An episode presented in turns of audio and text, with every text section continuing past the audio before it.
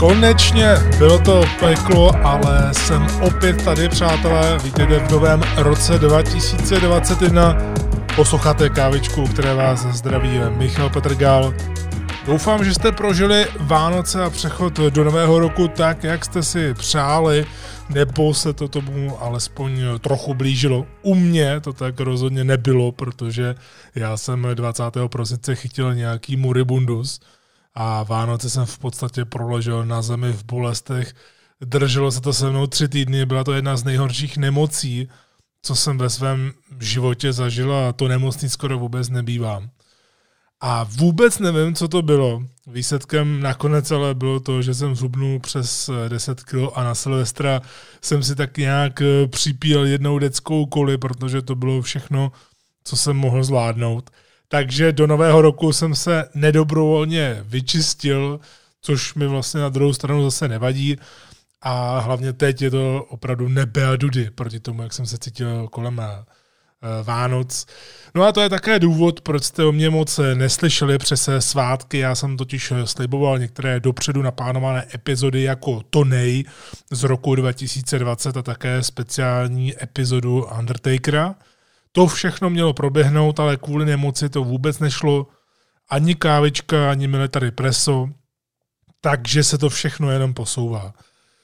První Kávička v roce 2021 tedy bude ještě taková klasická, jak jste víceméně zvyklí, protože chci vstoupit do nového roku s nějakým povídáním a vyjádřit se k pár věcem příjemným i těm horším, o dost horším, jelikož ono se toho nestalo málo, co se budeme povídat. Takže nebudeme to tedy protahovat, pohodlně se usaďte, dejte si svůj oblíbený nápoj. Já jsem třeba kafe neměl 16 dní kvůli své nemoci, ale teď si tady spolu s vámi dám a pořádně si ji vychutnám. Kavečka 24 začíná a na úvod se chci věnovat něčemu opravdu smutnému.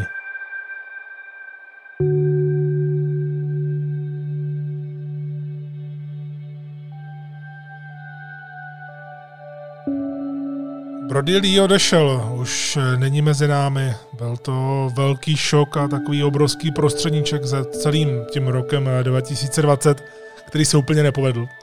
Náhlá smrt Brodieho Leeho zasáhla celou wrestlingovou společnost na světě, dostalo se to i mimo její bublinu, lidi mimo wrestling mi psali do Messengeru, co se to vlastně stalo. Já jsem bohužel nebyl schopen odpovídat na nic, protože jsem byl schopen udržet mobil v ruce třeba jenom 2 vteřiny a dál už to nešlo. Takže když se ke mně dostala tahleta hrozná zpráva, tak jsem prakticky ani nevěděl, jak mám reagovat. Brodie zemřel pár dní po svých 41. narozeninách. Předtím měl už nějakou dobu velké potíže s plícemi, které mu selhávaly, a nebylo to spojené s covidem, jak potvrdila jeho manželka Amanda. Brodie byl v podstatě na jednotce intenzivní péče od října a jeho stav, ať už zdravotní nebo jakýkoliv, byl před veřejností maximálně ukrytý, takže o tom vědělo jenom pár lidí z AEW, blízká rodina, jinak nikdo. Takže opravdu nikdo nevěděl, jak se cítí, kde je a podobně. Všichni si mysleli, že je nějak zraněný, proto vlastně zmizel po té porážce s Codym. Nutno říci, že s Brodiem odešel kus wrestlingu, to je jasné. Byl to obrovský šok, se kterým se nikdo nevyrovnal ve chvíli, kdy se to dozvěděl. Ten ohromný počet zpráv, příběhů a vzpomínek od lidí z wrestlingu byl dechberoucí. Tady se nehrálo na nějaké rozdělování společností WWE a AEW a další společnosti, takže všichni dohromady, všechny společnosti dohromady vzpomínali na Brodieho a vzdali mu hold. Já teda musím vyseknout co největší možnou poklonu AEW před absolutně ukázkovou a maximálně citlivou tribute show, kterou se rozhodli dát dohromady 30. prosince místo plánované velké akce New Year's Smash. Oslava života Brodieho Leeho na Dynamitu byla něco tak dojemného, že naposledy si na něco takového vzpomínám u Eddieho Guerrera v roce 2005, kdy se čas také zastavil a vzpomínalo se. Dynamite dal dohromady unikátní zápasy, které by se jinak ani neděly. Proložilo se to slzavým údolím všech možných wrestlerů a do hry se zapojil také Brodyho syn, který je z toho, co jsem slyšel na svůj nízký věk, hodně wrestlingově vzdělaný.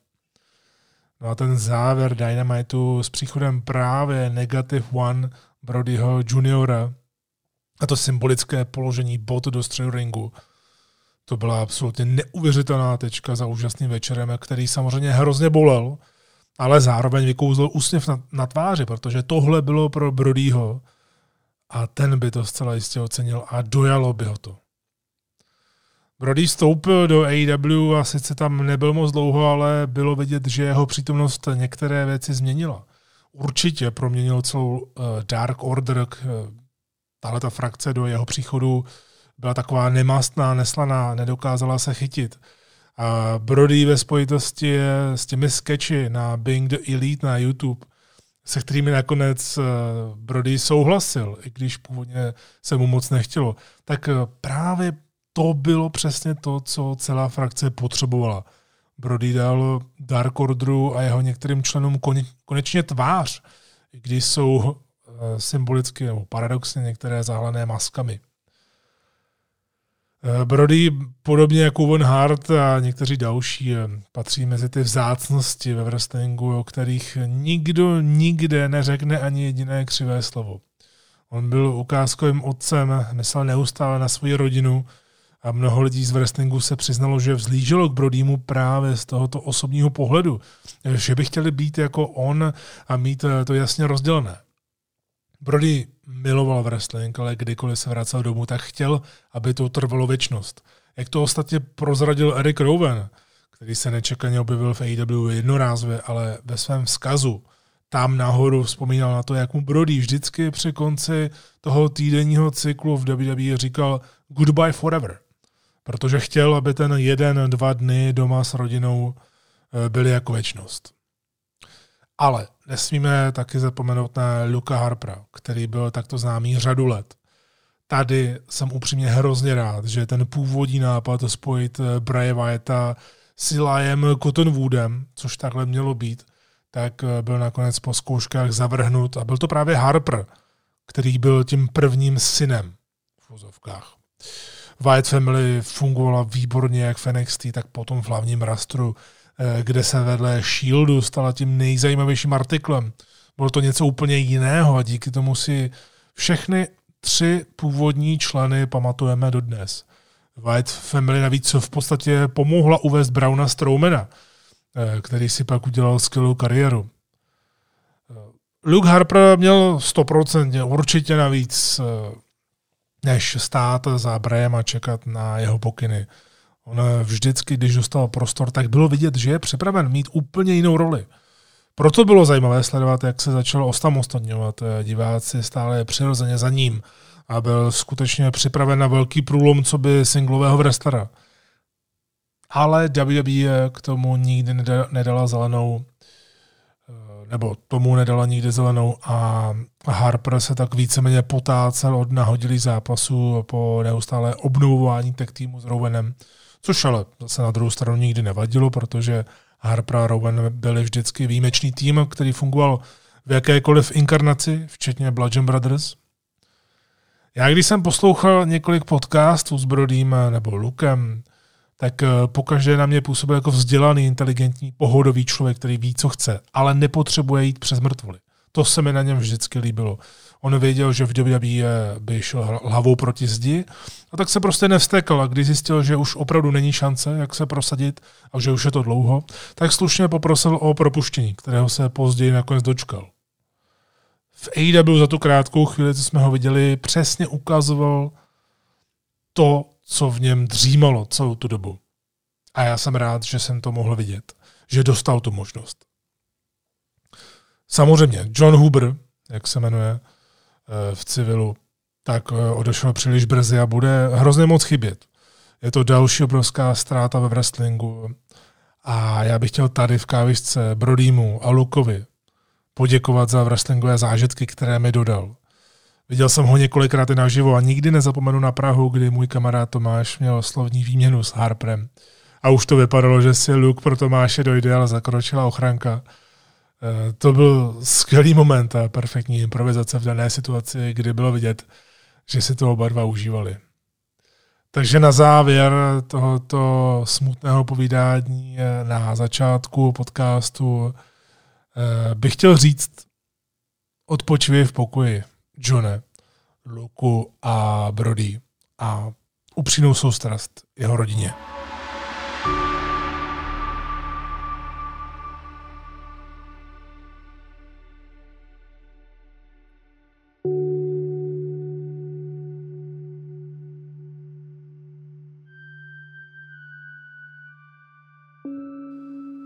Tak vzpomínání na Brodieho Leeho máme za sebou a teď pojďme dál, aby to nebylo jenom smutné takhle na začátku roku 2021, to nikdo nechce, ani já. Takže teď si dáme takové kratší japonské okénko, protože je za námi Wrestle Kingdom 15 a celkově vstup New Japan do nového roku. Já jsem se rozhodl, že bych tady chtěl právě o Japonsku alespoň chvíli popovídat, tak nějak. Já upřímně věřím, že tenhle ten rok bude návratem této společnosti k tomu, co měla New Japan Pro Wrestling rozjeté, protože už je jasné, že letos se vrátí zpátky na americké televizní obrazovky a dokonce budou akce, nebo akce asi ne, spíš to bude takový ten non-live content, kdy to budou magazíny s vybranými zápasy, jako tomu bylo na Access TV, tak by to mělo být i v Anglii. Plus tedy nová zpráva také říká, že Eurosport India zakoupil práva k vysílání New Japan, tedy škoda, že ne celý Eurosport nebo náš region, ale to tady chci říci, třeba se to ještě stane, protože já jsem něco nadnesl na určitá správná místa a možná se něčeho dočkáme. Ale to teď není na pořadu dne, takže se tomu ani věnovat nebudu, když není nic konkrétního. Wrestle Kingdom byl už podruhé za sebou ve 2 dnech. To je podle mě tedy správná varianta, jelikož já už k smrti úplně nenávidím příliš dlouhé, velké akce. Ono je to úplně jedno, že tam máte třeba dechberoucí zápasy, vyvrcholení fantastických sporů. Když jste po 7 hodinách nějakého sledování, hlavně třeba toho nočního, což samozřejmě není případ Japonska, ale když jste po 7 hodinách už skoro takový lobotom, tak nebudete prostě fandit ani 8hvězdičkovému zápasu.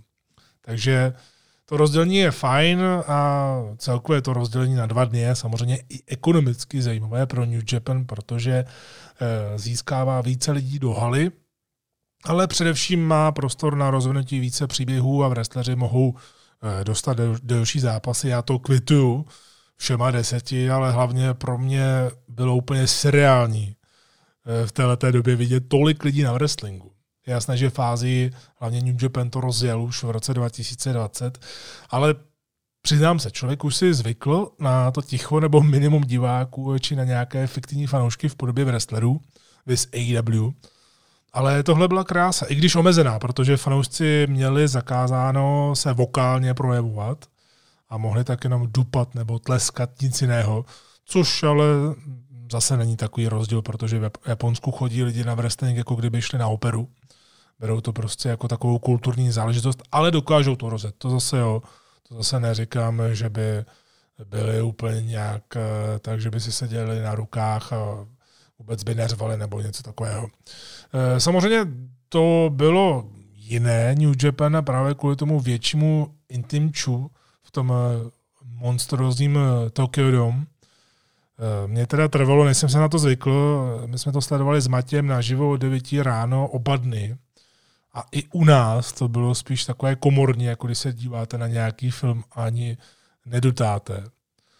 Ono je to naprosto v pořádku, jenom pokud převážně sledujete západní wrestling, který je závislý, přímo závislý na reakcích publika a má úplně jiné postupy v zápasech, tak některé japonské souboje se prostě do vás nedostanou, i kdybyste chtěli.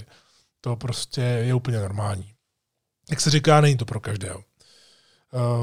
Produkční stránku New Japan ani nebudu komentovat, oni upřímně. Japonci to mají vždycky na salámu v tomhletom směru. Ti si prostě nelámou hlavou se střihy, nebo to, že je kamera roztřesená, občas se zabere nesmysl, nebo kameraman vypadá, jako kdyby upadl při nástupu. je potřeba to brát tak, že Japonci to takhle mají vždy a neřeší to. Oni se totiž soustředí na to hlavní, tedy wrestling mezi provazy. Ono, samozřejmě někoho to může štvát, protože se na to dívá jako na komplexní věc a tohle ho třeba může odradit, ale já to upřímně neřeším. Někdy mě to i pobaví, co tam vidím. Wrestle Kingdom ale normálně vždycky vypadá, v posledních letech určitě, tak vypadá megalomansky a tím spadá za Wrestlemánii na stadionu. Ta je samozřejmě po stránce show nedostižná. To je prostě světová show par excellence ohledně všeho, jak to připravují a podobně. To je monstrózní projekt, možná úplně to nejlepší na světě ze všeho. Myslím, zábavu, sport a tak dále. Ale samozřejmě u Wrestlemánie tomu třeba v wrestlingu už tak není. Po stránce nějaké brutality nebo prostě to, že se tam úplně z toho zblázníte, i když samozřejmě to má výjimky. Podle informací, co jsem četl, tak letos na Kingdomu bylo dohromady 20 000 lidí, tedy za ty oba dny dohromady. První den jich tam bylo o 5 000 víc než druhý den. Přitom New Japan měla povolenou kapacitu 20 000 diváků na každý den, ale co jsem se dozvěděl, tak zastavila prodej kvůli přísnějším měřítkům, která se začala aplikovat v Japonsku na konci roku. Takže nakonec jich bylo méně než v plánu, ale zase to vynahradil New Japan World, který podle komentátora Kevina Kellyho trhal rekordy, takže to je dobře. No a co se týče obsahu, tak samozřejmě, že letošní Kingdom byl hlavně o Ibushim, o Kotu Ibushim a také otázce, zda se konečně dokáže dostat na vrchol. V tomhletom je New Japan Booking stabilní už léta.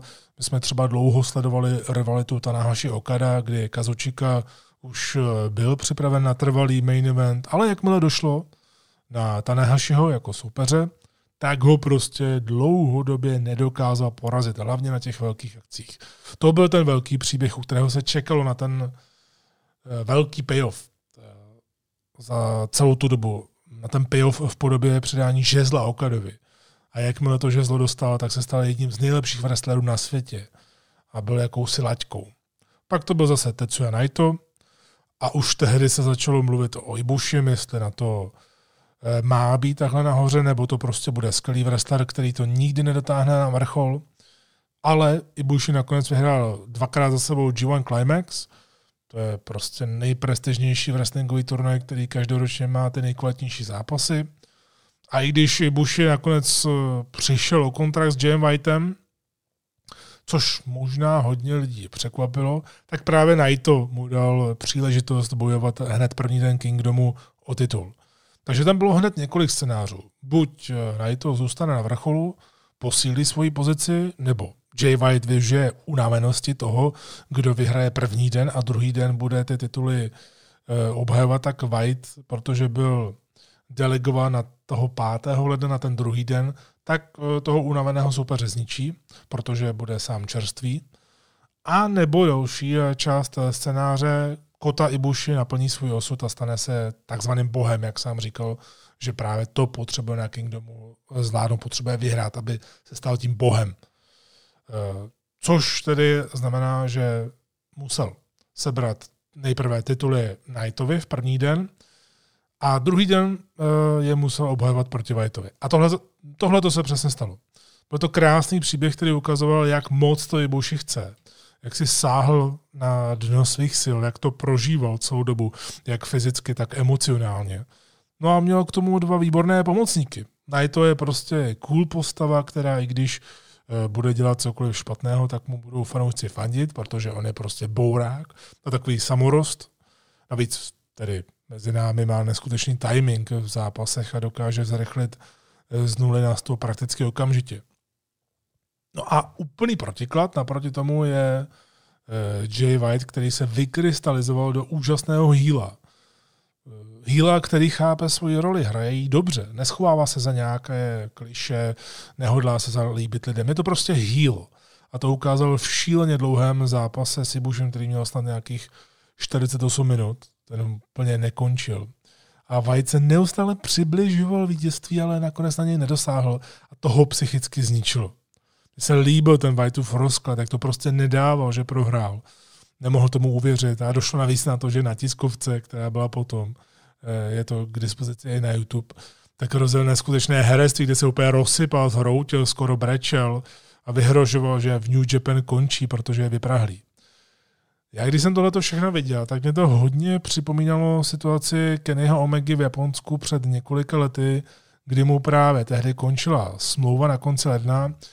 New Japan to tak dělá, že má smlouvy udělané tak, že prostě, aby se nestalo, že na konci roku najednou budou ti důležití bez smlouvy a na Kingdomu se třeba nedohodnou a podobně, tak to mají udělané takhle, že je to do konce ledna.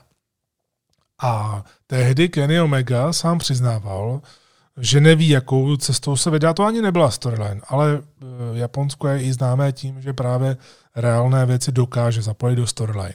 Ostatně to je i důvod, proč to tam pořád berou spíš jako sport, než sportovní zábavu a opravdu to berou vážně. Ne, že by je věřili tomu, že to není domluvené, to zase ne, ale prostě berou to sportovní. A Kenny Omega, ten tehdy říkal, se to pamatuju moc dobře, že se cítil po té rivalitě s Okadou a kdy mu společnost dlouho nedávala hlavní titul, tak unavený, že nevěděl, jestli chce pokračovat dál. No a tohle to bylo něco podobného, protože White taky ještě neprodloužil kontrakt s New Japan, to je známá věc a ten mu právě končí, jak jsem říkal, na konci ledna. Takže společnost to pro jistotu zapojila do storyline a udělala dobře, protože teď i kdyby White odešel, tak to krásně odpovídá. Samozřejmě, kdyby získal titul s Ibushim a pak by odešel, tak by zase New Japan byla v problémech, protože tohle se právě společnosti nevyplatilo tehdy, když odcházeli Styles, Anderson, Gallows, Nakamura a pak právě i Kenny Omega, skončili tam i Young Bucks a tak dále, ale s Kennym to také bylo docela dost složité.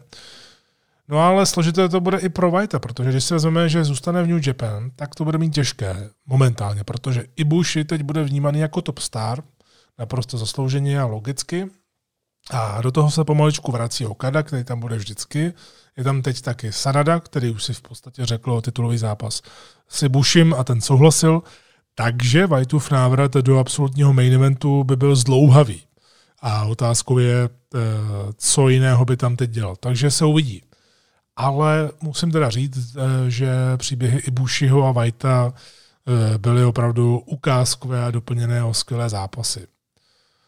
Hodně mě potěšilo, že se nezapomnělo na Jona Moxleyho, který tam měl videoklip a měl by obhajovat US title proti Kentovi. A to je tedy zápas, který chci vidět. První den Kingdomu excelovali za mě Okada s Ospreayem. Ti měli proti sobě brutální meč. Ospreay ho vnímal úplně jinak, choval se odlišně, ale tady platí skoro vždycky to pravidlo bookingu New Japan, kdy na obrovské akci se výjimečně stává, že vyhraje ten, kdo není považován za top jméno. Tak to prostě v Japonsku je a když se to stane, tak je to překvapení. O to větší je to překvapení. A proto mě osobně nepřekvapilo vůbec, že vyhrál Okada, i když to znamenalo, že vlastně nová frakce Ospreay The Empire v podstatě na Kingdomu nevyhrála nic. A naopak mě překvapilo to, že se Okada musel vrátit zpátky k finisheru Rainmaker, protože mu jeho v poslední době hodně oblíbený submission chvat money clip nefungoval. A ta zrada Ospreaye tam byla cítit, jak moc chtěl dokázat Okadovi, že je lepší lídr vlastní frakce, že vyjde z jeho stínu. A to samé i z té druhé strany, kdy Okada i říkal, že by mu nevadilo, kdyby se Ospreay založil svoji vlastní stable, ale to, že ho musel zradit, tak ho to prostě zklamalo. Vynikající utkání dali dohromady Shingo Takagi a Jeff Cobb, od kterých jsem to upřímně čekal a těšil se na to, že to bude řežba. Cobb byl právě, jak jsem tady teď už naznačoval, takovou poslední nadějí The Empire, že získá na Kingdomu nějaké vítězství, protože i Great Okan prohrál s Tanahashim, což jsem taky čekal. Ale Shingo s Cobbem předvedli brutální intenzitu, tak jak jsme u těch titulových zápasů Never Open Weight zvyklí. On se vyrovnal Shingovi, ale přece jenom ten je v hierarchii New Japan někde jinde. Každopádně Cobb i jako poražený vypadal výborně a možná za mě, když už v Japonsku je nějakou dobu a je to jeho cíl, on to ostatně i říkal, jak se je objevil jednorázově v podstatě v AEW, tak se řešilo vlastně s kým podepíše a Jeff Cobb to mohl prozradit až po několika týdnech, ale v podstatě už naznačoval i tím vyjadřováním v konverzaci v tom podcastu, že ho to táhne do Japonska, nakonec tam podepsal dobrou smlouvu a i když tam už nějakou dobu byl, tak pro mě tohle to byl takový breakout moment pro Jeffa Cobba, že to s ním Japonsko bude myslet vážně a on se tam bude skvěle hodit.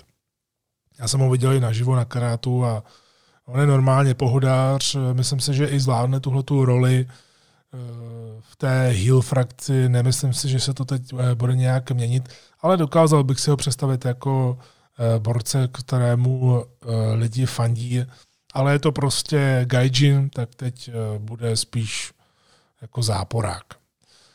Zajímavé je, že když jsem se díval na New Year's Dash, tedy ten restart a taková dohra po Kingdomu o den později, v tomto roce, tedy 6. ledna, tak přitom myslím, že posledním, tak týmu, jestli to byl poslední, jo, myslím, že jo.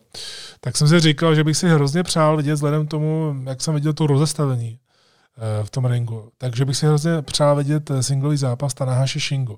A New Japan se rozhodla na konci téhle akce naznačit, jakou cestou se půjde dál. To znamená, naznačili se tam zápasy Ibushi, Sanada o double titul, o ty dva tituly hlavní, Show proti Takahashimu o junior heavyweight title a právě Tanahashi Shingo o never openweight title. Tak to mě hrozně překvapilo, že to k tomuhle směřovalo nakonec a potěšilo mě, že nakonec to moje přání bylo takhle vyslyšeno. Takže je potřeba říct, že vykročení do roku 2021 se New Japan povedlo.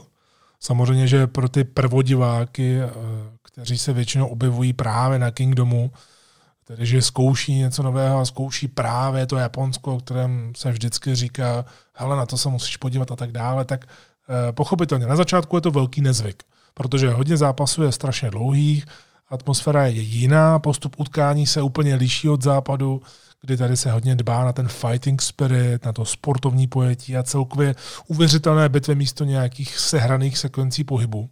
Je to prostě odlišný styl, na který se ne úplně lehce zvyká, takže těm, kteří sledovali poprvé, doporučuji určitě vydržet, pokud vás to nějak zaujalo.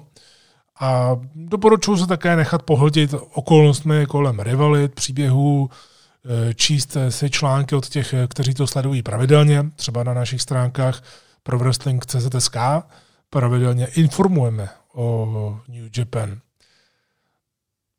No, na závěr tohoto okénka musím říct, že z letošního Kingdomu jsem neměl takovou husinu jako z loňského nebo z těch ještě předchozích. Možná právě kvůli všem restrikcím a že je to úplně odlišné, ale to neznamená, že jsem se nebavil, však jsem to tady říkal, co všechno mě zaujalo. Některé zápasy úplně zapomenu, ale to hlavní, co mě bavilo, o čem jsem mluvil, tak je potvrzením, že New Japan z čistě wrestlingového hlediska je prostě top a dokáže si to udržet. Tak, z východu pojďme na západ. Dáme si pohled na aktuální příběhy, zápletky a zápasy v AEW a WWE. Nejdříve tedy první akce AEW v novém roce New Year's Smash číslo 1, protože to mají rozdělené na dva večery. Tohle to mělo být původně 30. prosince, ale jak už bylo řečeno, tak kvůli Brodymu se to posunulo o týden. Ono, když jsou takovéto větší Dynamity a k nim AEW vyrobí dokument Road to, který většinou dává na YouTube, tak vždy vám doporučuji, pokud se tohleto stane, tak se na něj podívejte.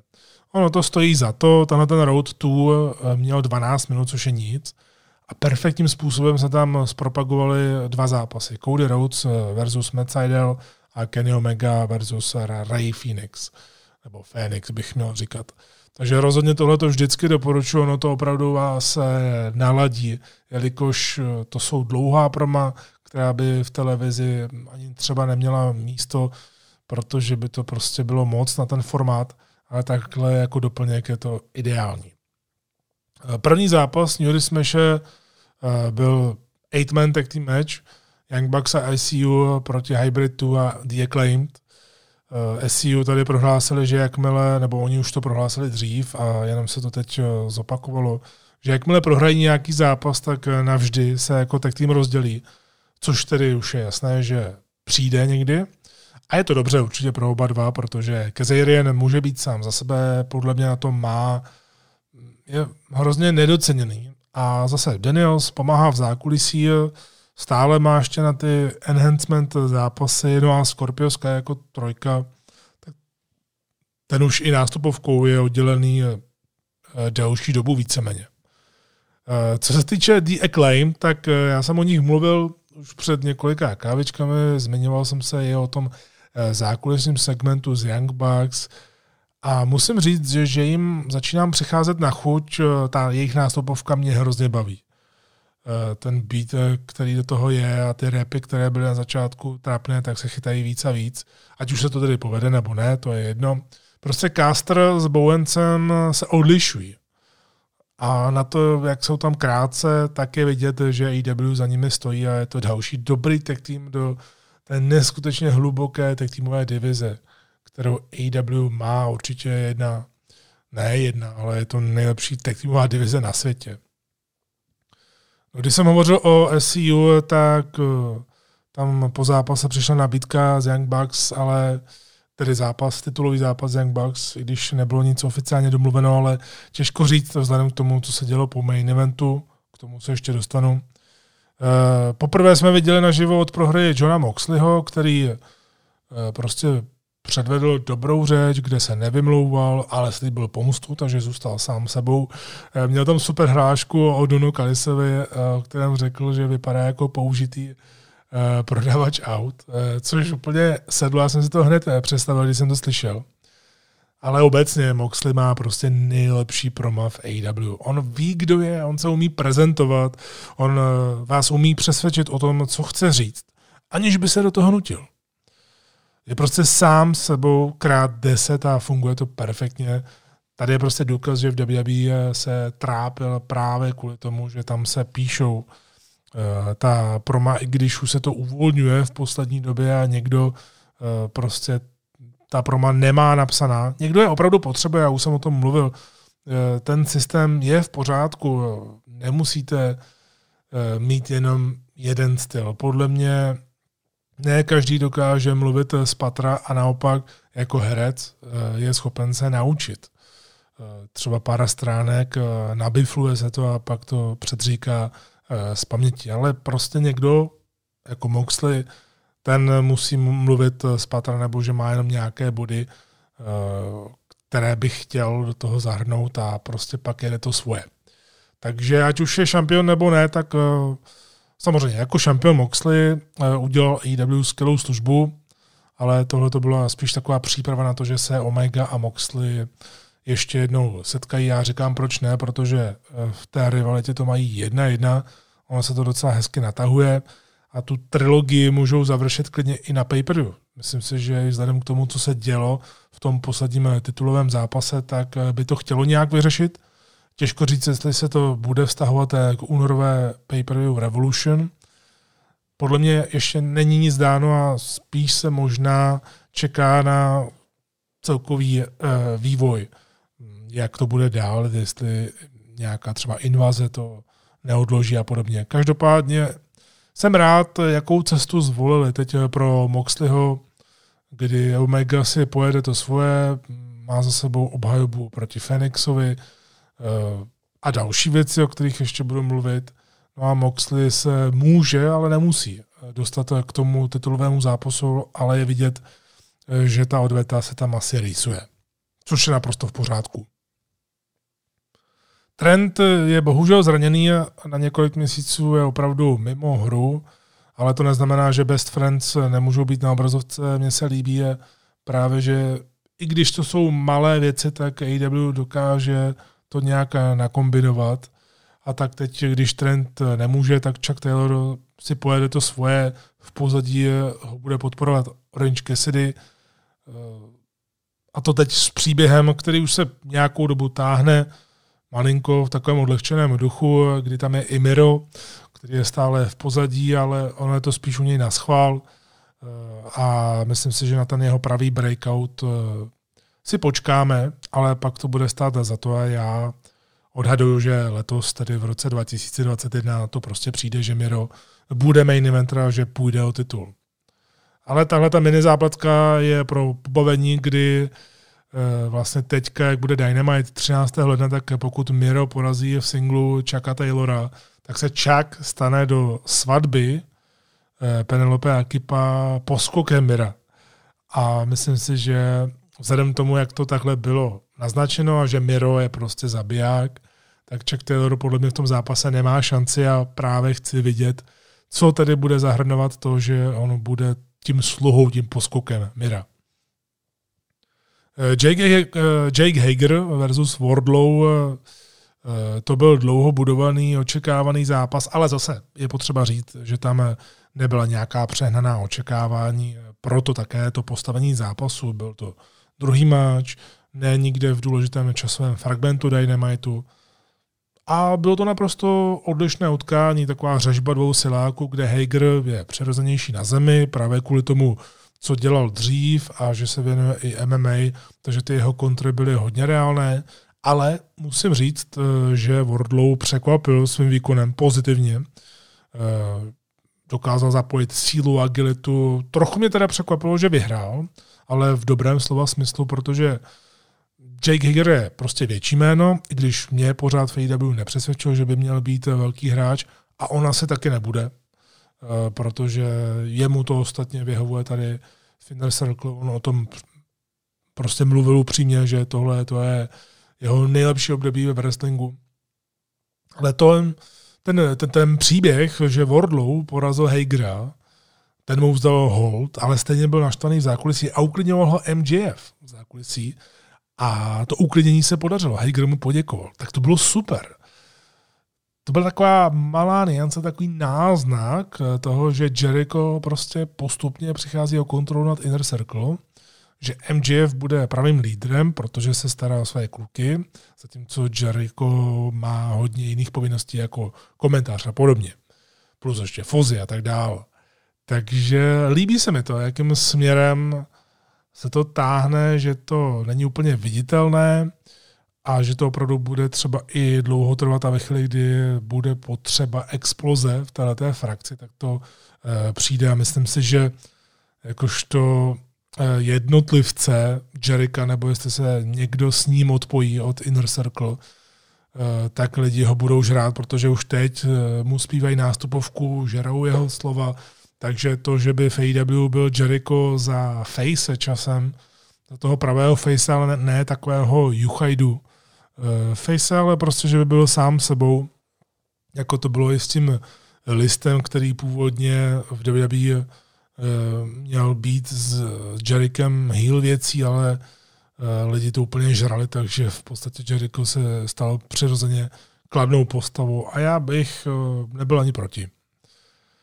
Proti čemu bych určitě byl, je nějaké ty útoky na druhou stranu. Tady jsme viděli Meta Hardyho. On nedávno zaútočil na YouTube na WWE na Vince kvůli Hardy Bros. A teď si hodil poznámku v Dynamitu ještě kvůli Twitchi a podobně. Za prvé, je to už trochu staré, ohrané. A za druhé, to není úplně nezbytné. Možná je to i trochu zbytečné, byť to lidi potěšilo, protože mají rádi takové ty popichovačky. Ale tady je potřeba říct a připomenout, že Mattův brácha Jeff je pořád ještě v té společnosti, kterou Matt tady uráží. A že tam Jeff bude ještě docela dlouho. Takže nevím, proč by to měl mít zapotřebí. Ale zase na druhou stranu mně se líbí ten jeho vývoj, protože většinou všechno doposud u něj nefungovalo tady v AEW, ale tenhle ten namyšlený Matt Hardy, kterému jde o peníze a hraje to na obě strany, tak to by konečně mohlo být to, co by v AEW šlo, dokud třeba nebudou diváci a neskusí se znovu Broken Matt Hardy, protože podle mě tam ještě na to prostor je. Pořád tomu věřím, že ten gimmick není mrtvý. Tady to, co dělá Hardy, tak je trochu odkaz na meta v TNA a lehce faraway takovým tím novým twistem. Vážení Darbyho Allina a Briana Cage, tak i když ve wrestlingu je to vážení zbytečné, v AEW jsme ho párkrát viděli, tak za mě je to taková pěkná změna oproti podpisu kontraktu a tady to bylo i z toho důvodu, aby se naznačilo, že Darby se nebojí, aby si mohl vzít i mikrofon, aby mohl promluvit. Na mě má pořád ty vibrace takového temnějšího Jeffa Hardyho. Je to prostě Daredevil, je to Jeff Hardy, ale jde na tu temnější stranu.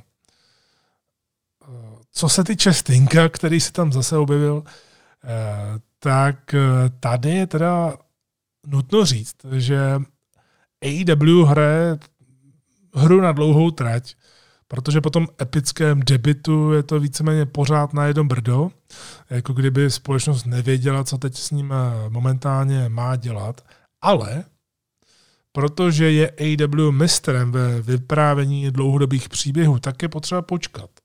Protože je evidentní, že to směřuje k tomu, že Sting bude mentorem Darbyho, ale ve smyslu, že Darby bude sám za sebe a jednoho dne budou spolu zápasit jako tým v nějakém utkání proti týmu TES zřejmě, takže proč ne?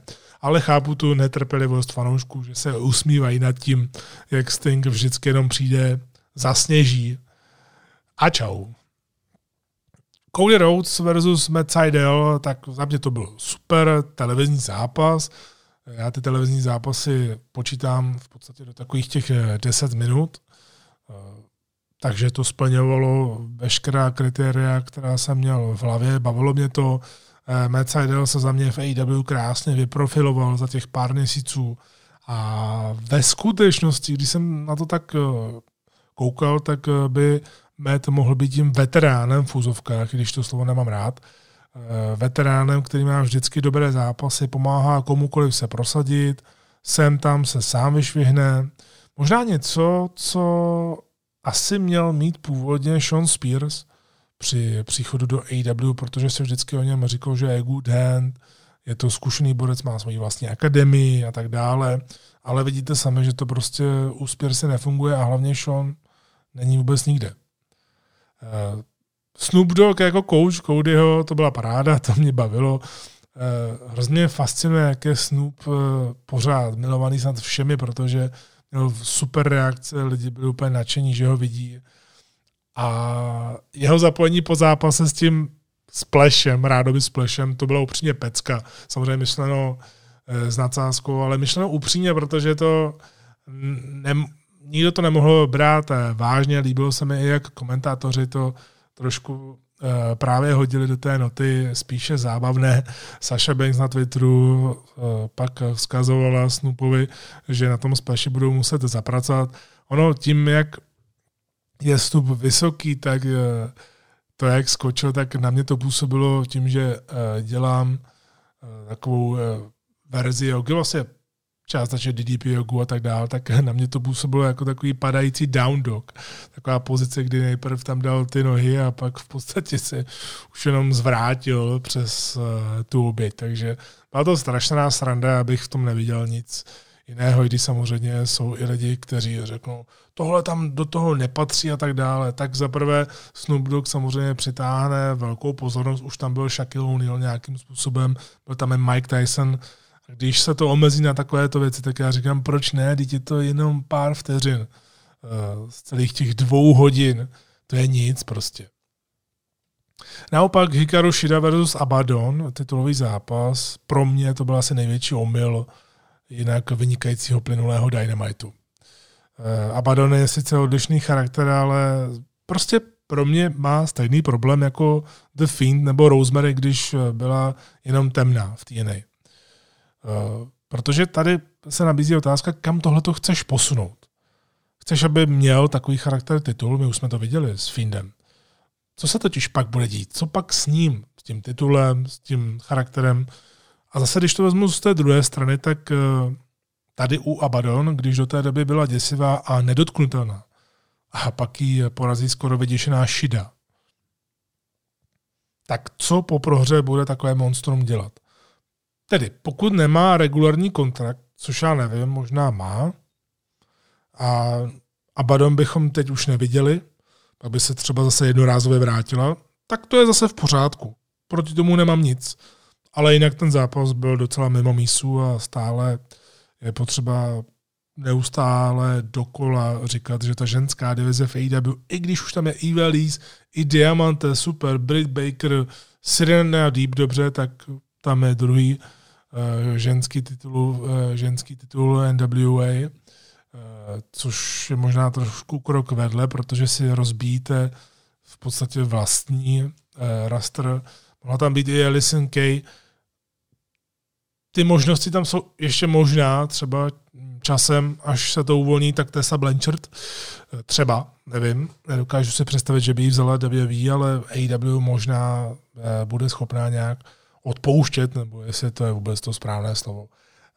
Každopádně ženská divize AEW musí v roce 2021 zabrat, protože to je opravdu zatím největší slabina této společnosti.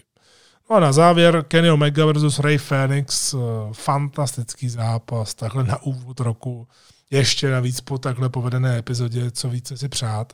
Ono je jasné, že Omega a Fénix ti mají vždycky výborné mače kdekoliv, proto tohle to byla samozřejmě sázka na jistotu. Já jsem nečekal ani nic jiného než super zápas.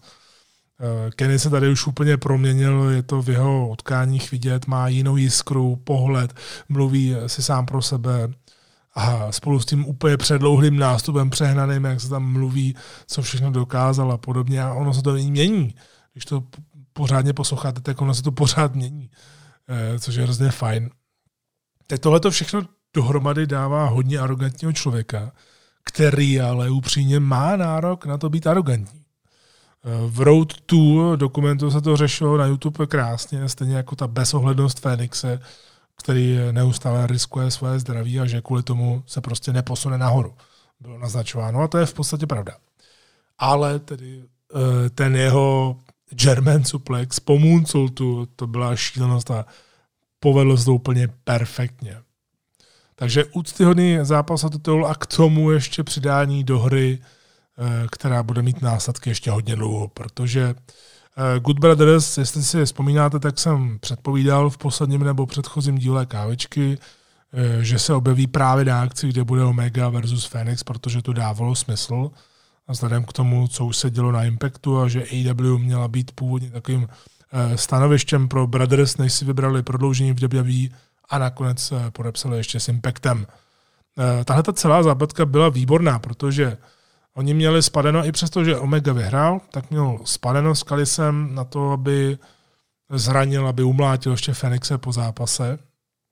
A tady se mi líbí, jak na to AEW nezapomíná, že to, co v WWE je občas jako nesmysl, když mlátíte jednoho face, tak jak to, že tam nikdo nepřiběhne na pomoc, to je strašně divné. Ne vždycky, ale prostě někdy jsou situace, kdy tam nikdo nepřiběhne a vy si říkáte, proč toho nikdo nemá rád.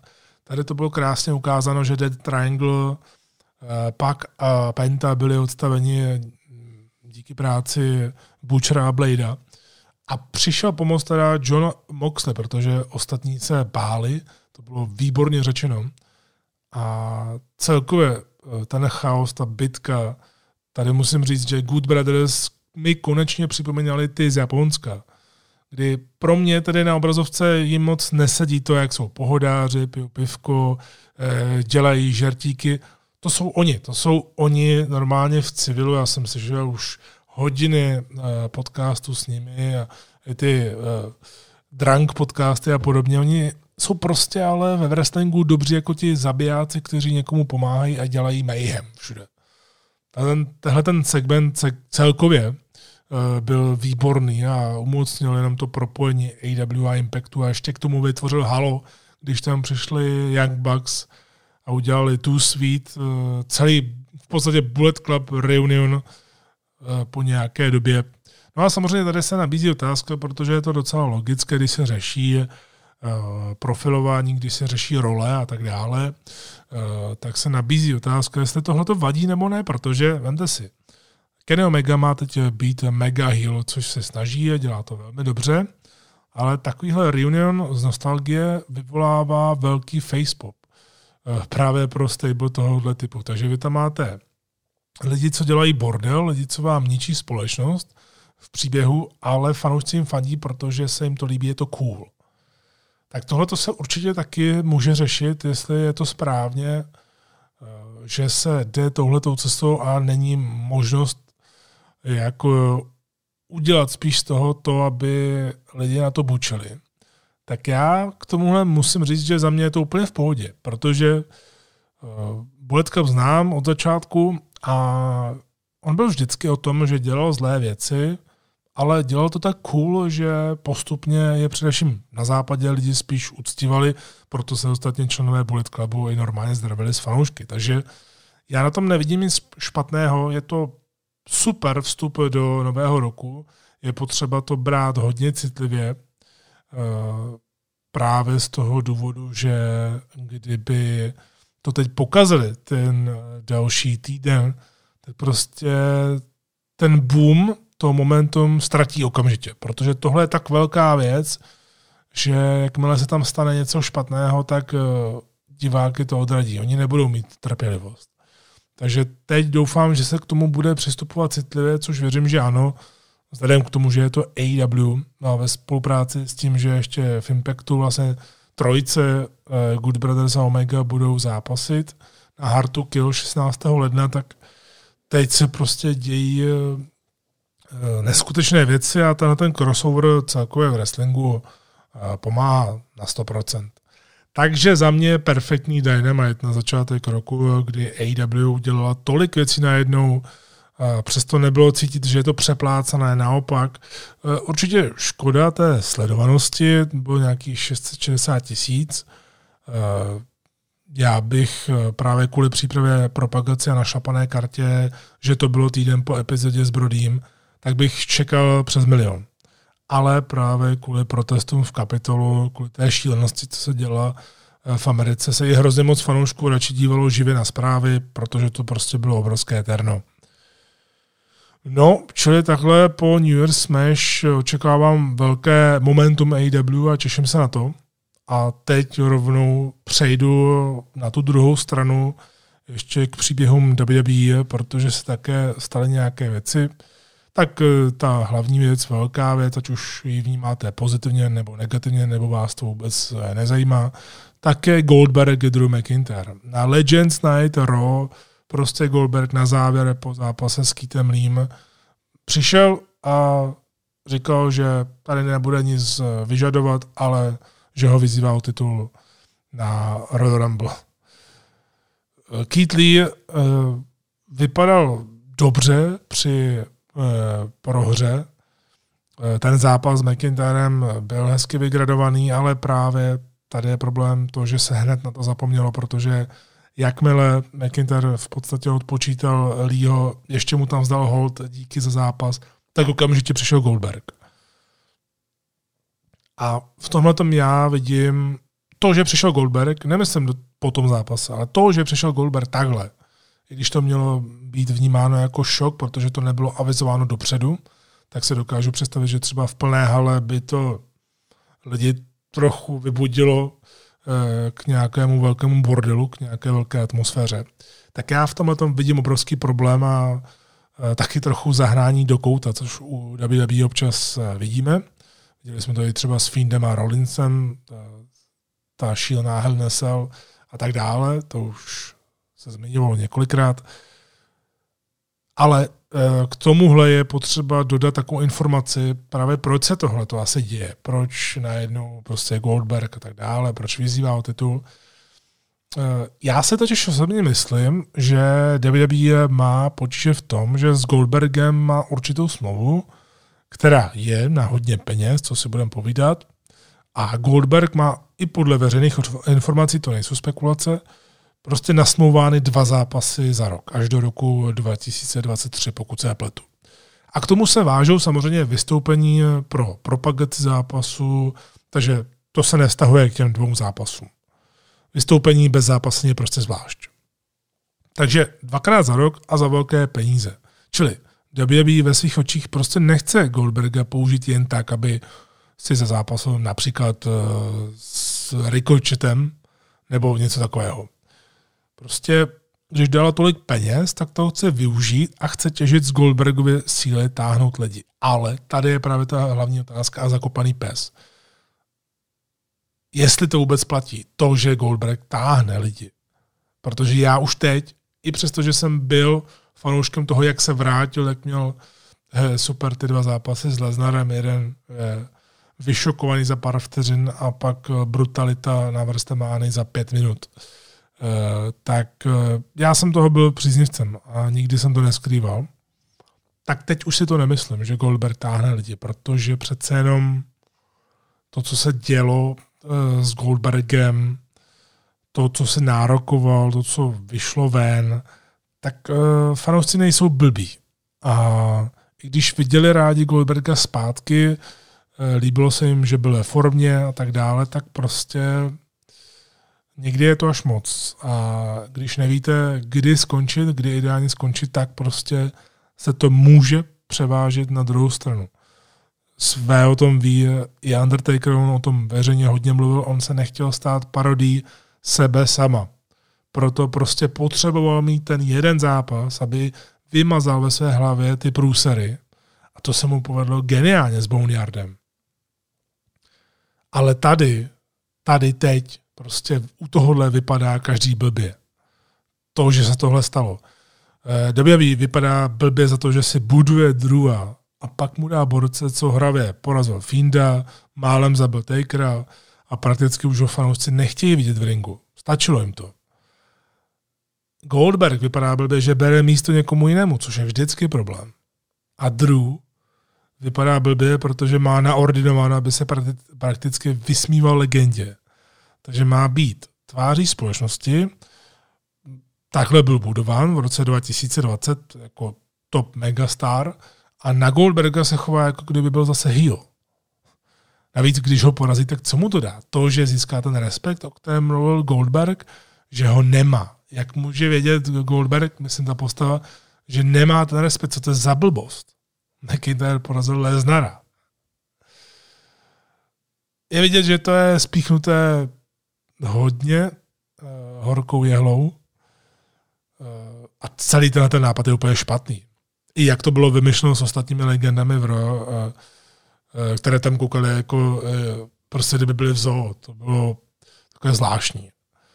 Ale to ještě není to nejhorší, protože když budeme úplně přemýšlet do absurdna a do extrému, tak hrozivější by byla situace, kdyby Goldberg na Rumble nastoupil na McIntyra, prohrál a pak se ještě objevil v Rumble matchi jako 30 a vyhrál Rumble match, aby mohl jít na WrestleMania proti Reignsovi, kterého v podstatě vyzval v tom pořadu do Bump.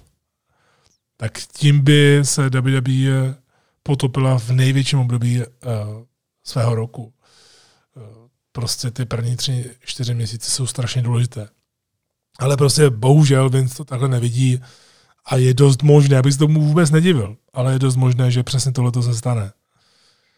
Ale tím říkám, já už jsem o tom mluvil v kávičce, zápas Goldberg-Reigns je podle mě nevyhnutelný, protože měl být v roce 2020 a prostě proč ne? Bitva spíru a tak dále, já to klidně chci vidět. Ale udělal to tímhletím stylem, že by se tam Goldberg dostal přes Rumble a tím by se Rumble v podstatě vyhodil z okna. A i příprava na WrestleMania, tak tohleto všechno by byl obrovský krok zpátky a to si WWE nemůže podle mě dovolit. Já se prostě nedokážu představit, jak si někdo může myslet, že to dokáže zvrátit jednou takovouhle postavou. To už prostě nejde. Vidíte to vidět i na těch sledovalnostech. To prostě nejde. I Legends Night, to byla prostě klasika, ta speciální epizoda Raw od WWE, tak to byla klasika od téhleté společnosti. Je tam hodně lidí, nostalgie, jenom kamea, která třeba Carlito dokonce odmítlo, jak jsme se nakonec dozvěděli, že vůbec nechtělo se mu letět jenom kvůli tomu, aby byl vidět na obrazovce třeba 3 vteřiny v zákulisí. A já se mu nedivím, proč by to mělo mít zapotřebí. Tady je problém to, že Vince s tím chce vždycky řešit ten boost sledovanosti ten týden, jenom ten týden. Ale i když to může fungovat, v minulosti to fungovalo, tak ono se pak nepřemýšlí, co dál. Příklad, třeba Ric Flair a Charlotte, ten jejich malinkatý segment po zápase a podobně. Úplně z ničeho nic. Flair tam nebyl, Charlotte se teď nedávno vrátila, Prostě je vidět, že se to vymýšlí prostě za pochodu. Někdy to prostě vyjde, někdy tě napadne, vlastně těsně přečou úplně geniální nápad a pak ho rozvíjíš a je to super. A je to mnohem lepší, než kdybys to měl vymyšlené třeba strašně dlouhou dobu. Ale v drtě většině prostě tyhle ty na poslední chvíli věci jsou strašný průser. Samozřejmě člověk se zasměje, zaspomíná, když je vidí, pokud je pamětník, ale za mě, čím jich je tam víc a mají menší roli, tak to vlastně postrádá tu sílu a praktický smysl. Takže velké nene pro legendy a pro Goldberga. AJ Styles, ten měl velké momentum po draftu, viděli jsme ho proti McIntyrovi, tak člověk se říká, co teď? Teď má takový malý spor s Eliasem. Já bych teda osobně řadil Stylese k favoritům na výhru v Rumblu, stejně jako Daniela Bryana. To jsou mý dva favorité, pokud tedy nebudeme počítat to, co jsem teď právě říkal s Goldbergem. Já doufám, že k tomu nedojde, ale trošku se bojím. Už jen ty zkušenosti 20leté a to, že jsem viděl všechny možné varianty, špatné i dobré, tak prostě to ze mě dělá trošičku realistu, nebo i možná malinko v tomhle tom pesimistu. Tak věřím, že k tomu nedojde, ale bojím se trochu toho, že to tak bude. Každopádně Styles ten měl fajn rok 2020, je dobré, že dokáže z velkých zápasů přecházet do těch menších sporů, ono je to potřeba to trochu prostřídat a právě v těch menších sporech dokáže sebou někoho vytáhnout a ještě k tomu třeba užít omose, já říkám proč ne. Randy Orton, který měl za sebou fantastický rok 2020, tak teď si říkám, jestli bude čekat třeba na dohrání sporu s Whiteem, pravděpodobně asi jo.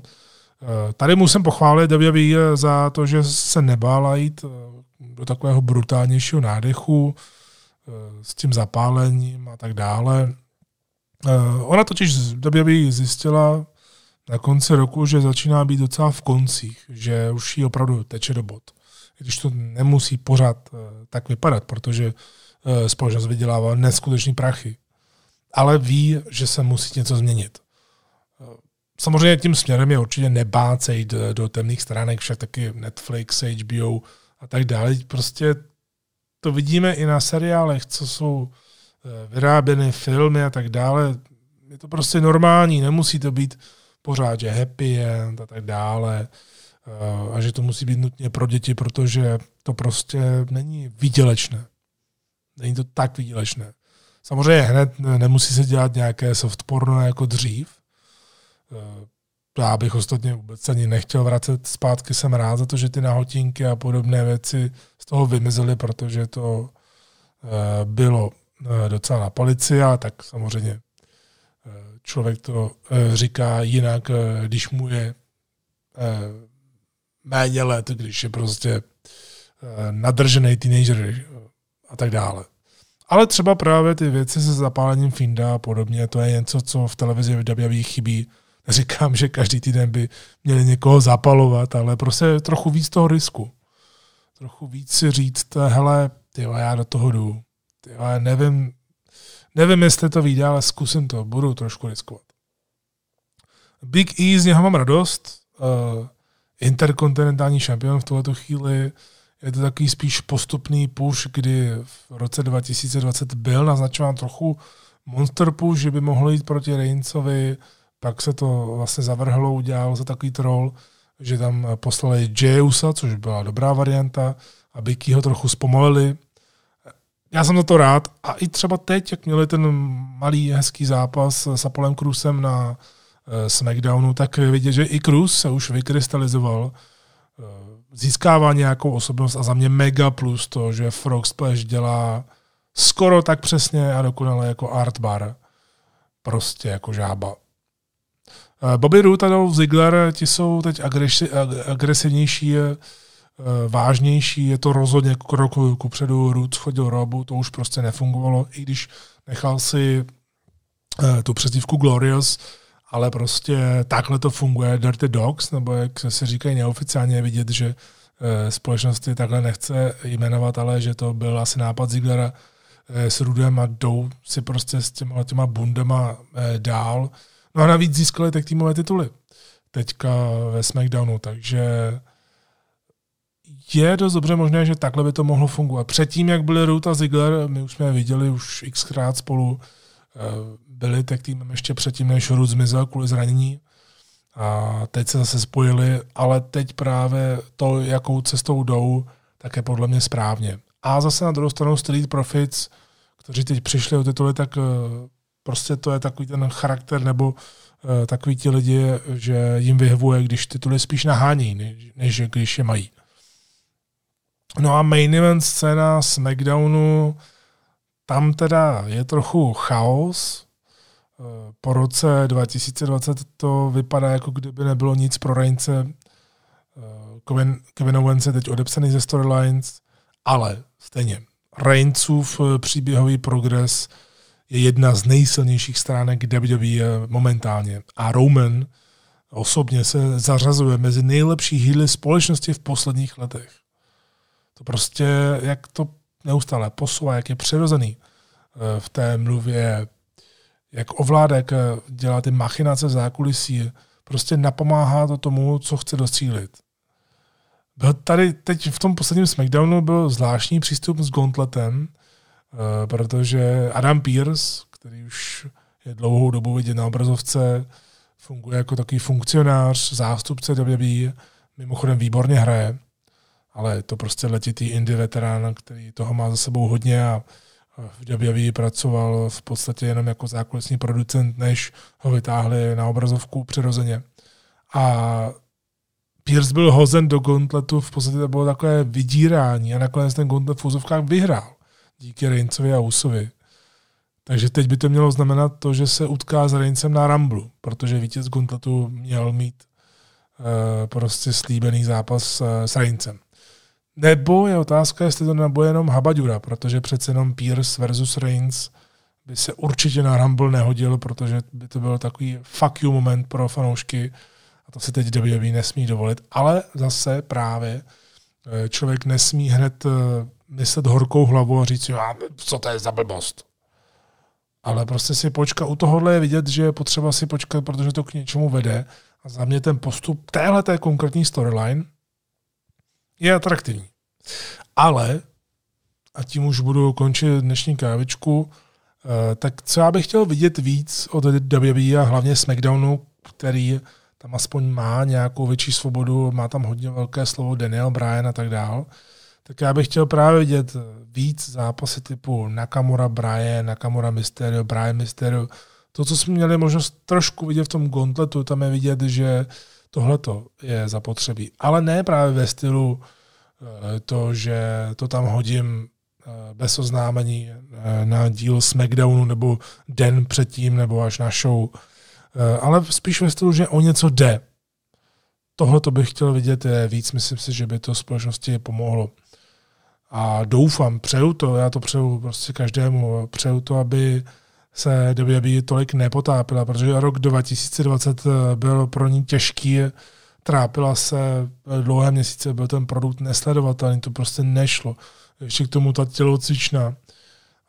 Pak to Thunderdome zachránil, Roman Reigns, že se vrátil a úplně se změnil.